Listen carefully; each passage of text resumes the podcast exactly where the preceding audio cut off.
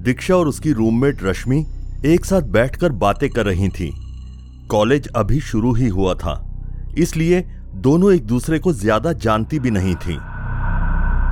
दीक्षा रश्मि से कहने लगी, रश्मि, मैंने सुना है इस हॉस्टल में कुछ साल पहले एक लड़की ने सुसाइड किया था शायद वो यही रूम था जहाँ पर उसने सुसाइड किया था रश्मि ने हैरानी से पूछा अच्छा तो तुमने कोई और रूम क्यों नहीं लिया दीक्षा हँसते हुए बोली, मैंने कहा था, लेकिन रूम चेंज नहीं हो पाया। वो तो अब तुम मेरी रूममेट हो ना तो मुझे डर भी नहीं लग रहा। वरना मैंने तो यह भी सुना है कि लड़की आज भी इसी हॉस्टल में रहती है और लड़कियों की दोस्त बन जाती है।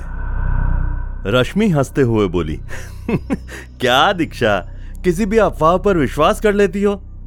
दीक्षा कहने लगी, नहीं सच में यार वह चुड़ैल बन गई और आज भी यहीं घूमती है।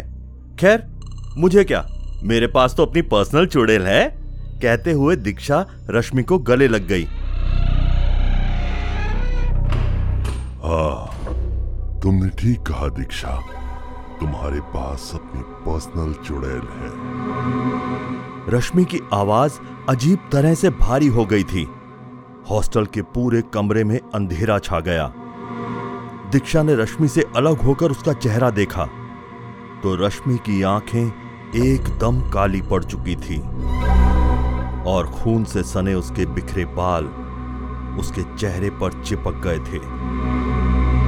दीक्षा उछलकर दूर भागी तो देखा पंखे से झूलती रश्मि अपनी काली आँखों से उसे घूरती हुई मुस्कुरा रही थी।